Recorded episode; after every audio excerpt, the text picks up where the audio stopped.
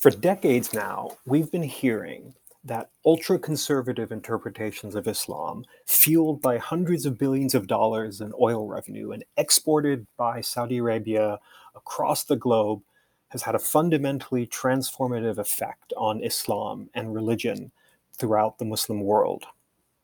But to date, this has never actually been systematically studied.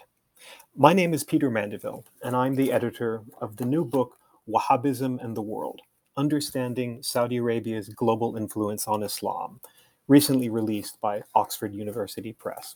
This book is the first comprehensive academic treatment of the whole question of Saudi Arabia's export of Wahhabism, the ultra conservative strain of Islam uh, that is inherent to the Arabian Peninsula. Now, this question of Saudi Arabia's export of Wahhabism is something that's been discussed and debated for decades and decades. And generally, it's a very politicized topic.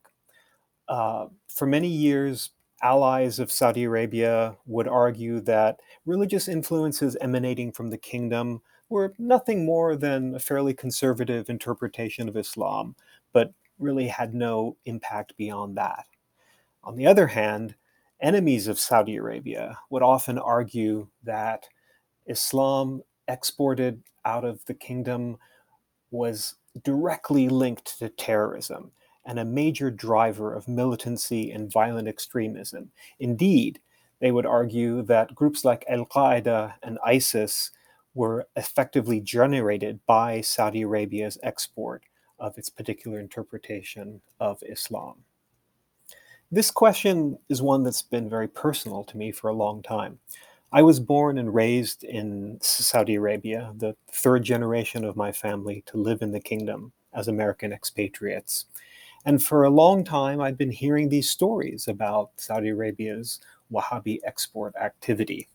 And at first, I didn't really lend them much credence because I tended to associate them with a certain kind of political perspective on Saudi Arabia.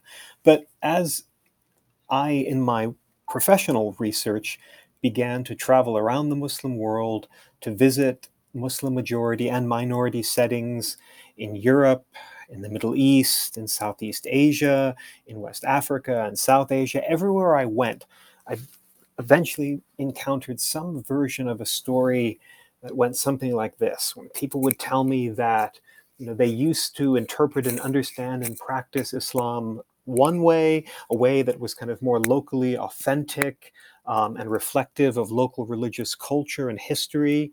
But then they would tell me at some point the the the money from Saudi Arabia would start to arrive. Um, and things would start to change.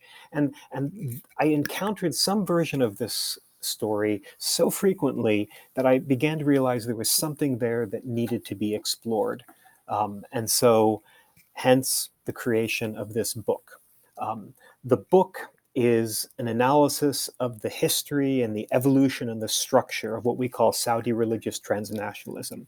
It looks at all of the major actors and entity and institutions and organizations that are involved in Saudi religious export activity. And it also includes comprehensive country case studies of nine different countries that have been on the receiving end of Saudi religious transnationalism.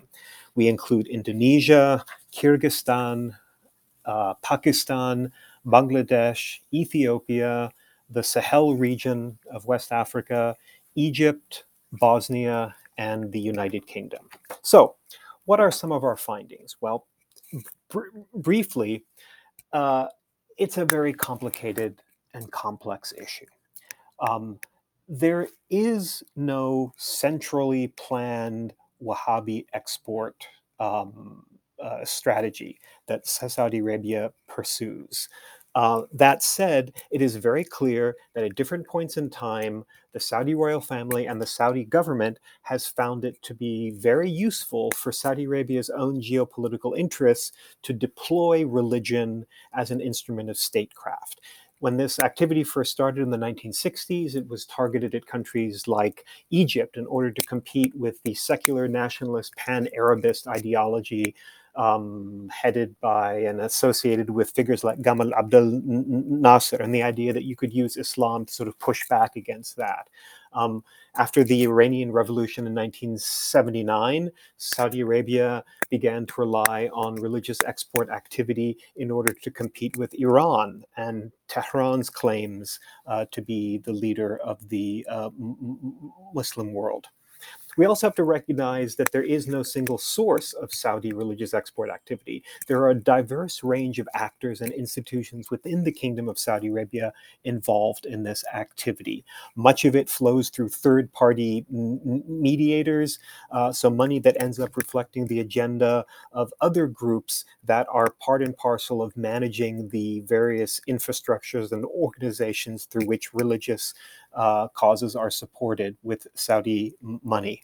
It's also, I think, worth recognizing that over recent years, Saudi export religious export activity has reduced. And instead, what we're seeing really are the legacy effects of decades of activity.